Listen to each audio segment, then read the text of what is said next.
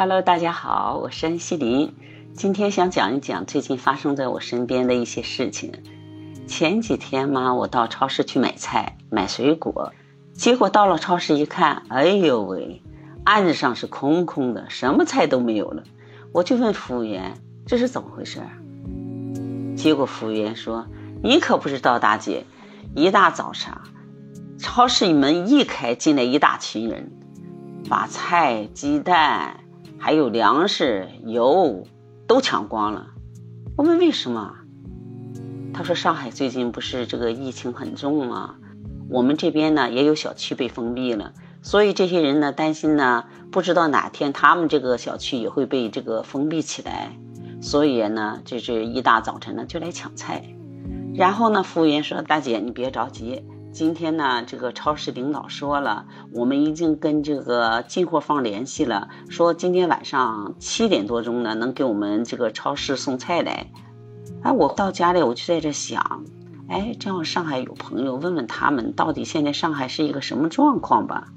结果这个朋友就跟我说了，他们现在呢是被封闭在家里，已经是好长一段时间了，每天呢就做两件事情。第一件事情呢，就是看手机上的信息，什么时候要求他们进行核酸检测。第二件事情呢，就是团购的事情。我就问了一下，你们怎么样进行团购呢？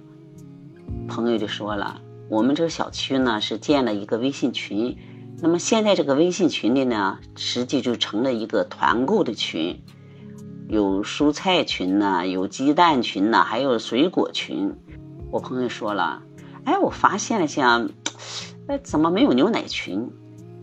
他就是非常想喝牛奶，他就找到了这个上海光明这个徐汇区的经理，就问了一下，说怎么样能那个给他们送这个牛奶？说呢，你们如果是能达到二百盒奶，你们就可以这个构成一个团，我们就可以给你配送。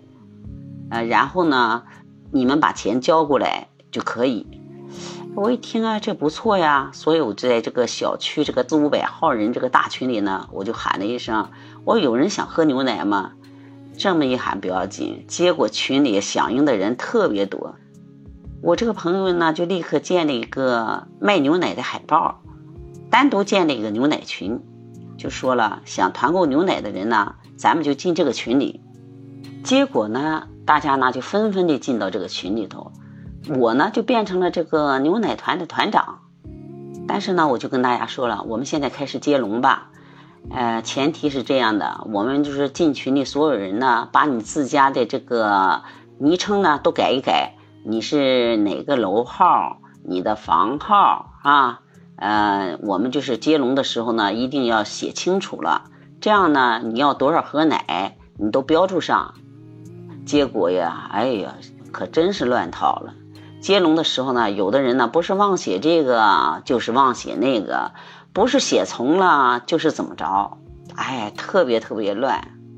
你说要这么乱的话，到时候这个奶真正来了，你说我送给谁呀？我哪知道啊？我谁和谁我也对不上啊。特别是啊，还有的就是年龄比较大的那些叔叔阿姨们，他们哪里会接龙啊？这真是为难他们了。结果呢，我就做了一个电子表格，一一做了登记。那我这个朋友就说了，说叔叔阿姨，你们啊，如果不会这个接龙吧，你们把家里这个是哪栋楼楼号，你们是多少房号，还有你们需要多少盒奶，你们就单独告诉我，我呢来帮你们接龙。我刚把这个他们这个给我这些数字呢登记好了，结果呢，他们学会了接龙。他们又开始在里头接龙，他这一接上龙了，你说我之前这个名单这不就烂套了吗？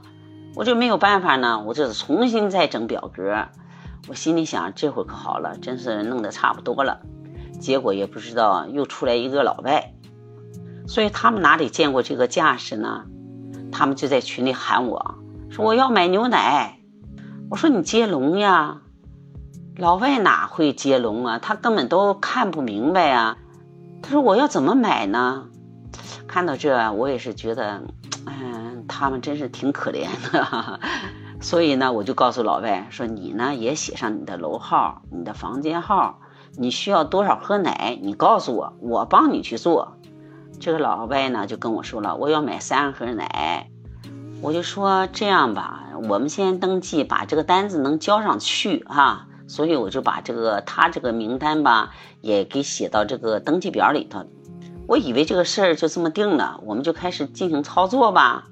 结果过了一个半小时，这老外啊也学会了接龙。你说我一经都帮他接龙上去了，结果他自己又在里边接龙，然后又把我这个所有的这个序号呢、楼号呢全都打乱了。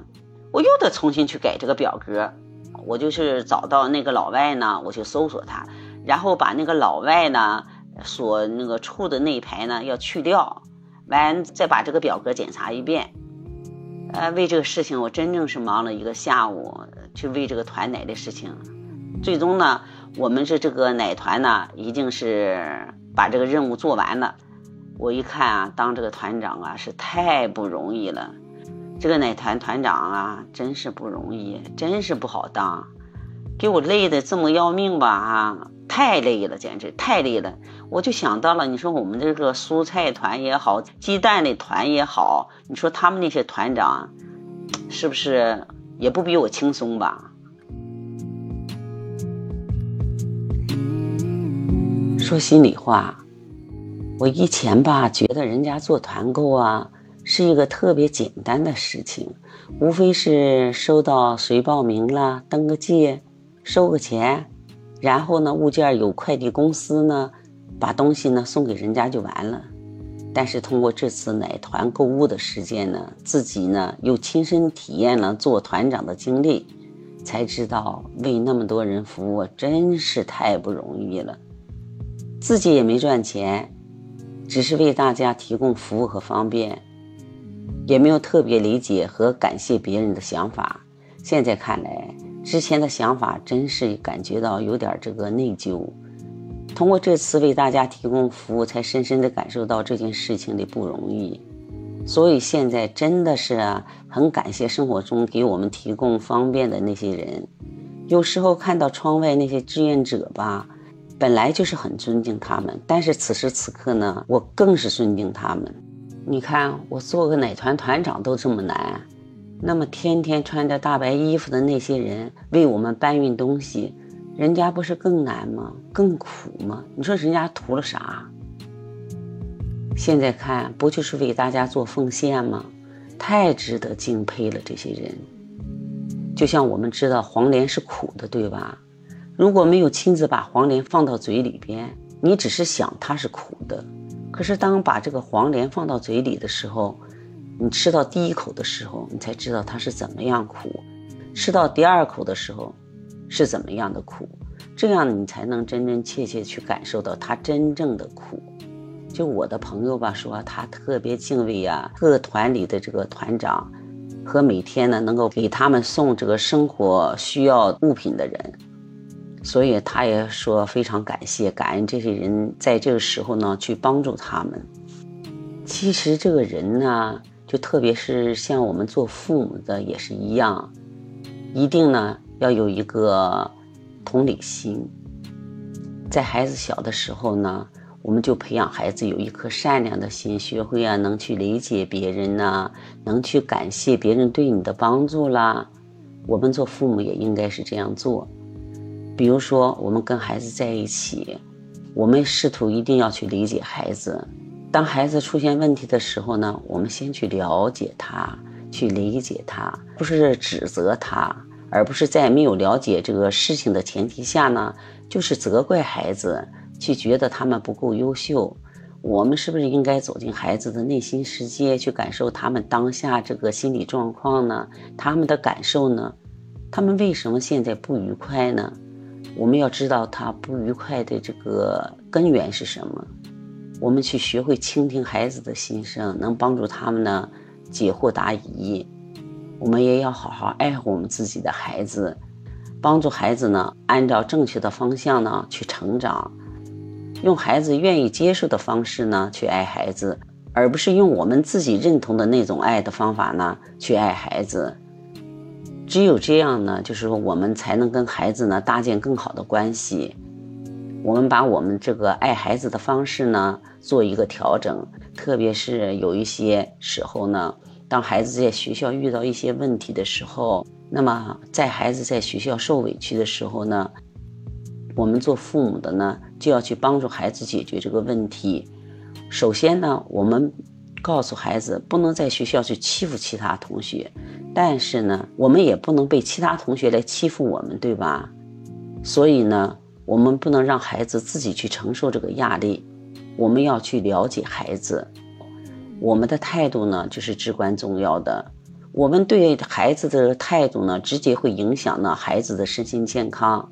你比如说呢，我们呢，如果说不是一个好的态度，孩子呢就不能诚恳把真正这个事情的缘由呢跟我们讲，因为他有一个恐惧的心理呀。所以时间久了，孩子跟你就不会说真心话。那他不会说真心话呢，他就会在心里呢埋下了阴影，那这样对孩子的成长呢是不利的。如果我们遇到孩子考试考的不理想的时候呢，我们做父母的呢，呃，应该去学会接纳，我们去帮助他，他到底在哪个环节上出了问题？他是不会呢，还是马虎呢？我们从中呢能找到解决问题的方法。就像我朋友说的。如果呢，这次他没有亲自做这个团购的奶团长，哪怕别人就是团了一百次，他也不知道别人的辛苦和不容易，对吧？现在呢，我就特别想，正在收听我节目的朋友，如果你是家长呢，你一定要让孩子学会感恩，学会感恩这个世界，学会感恩啊为你付出的人。我觉得吧，拥有一颗感恩的心呢是非常重要的。要让孩子从小就知道，别人为你所做的这一切，你是一个接受者，对吧？所以你也要回馈别人，学会感恩。无论是老师的教育啊，或者是陌生的阿姨或者叔叔等其他人吧，帮助你，我们不光是敷衍的说一声谢谢，而是要发自内心的说声感谢。自己呀，也要成为那样的人。你能帮助别人呢？让大家都会受益，我觉得吧，学会感恩呢，就像投资一样，未来一定呢会有回报的。为什么呢？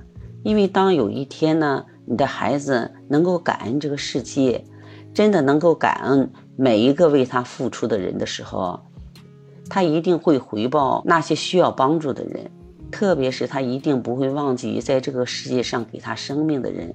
因为这个人对他这一生呢付出的太多了，对他的帮助呢太大了。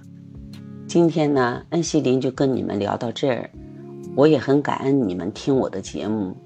你们有什么想法？你们有什么想听的？记得留言告诉我，我每条这个留言呢都会去回复的。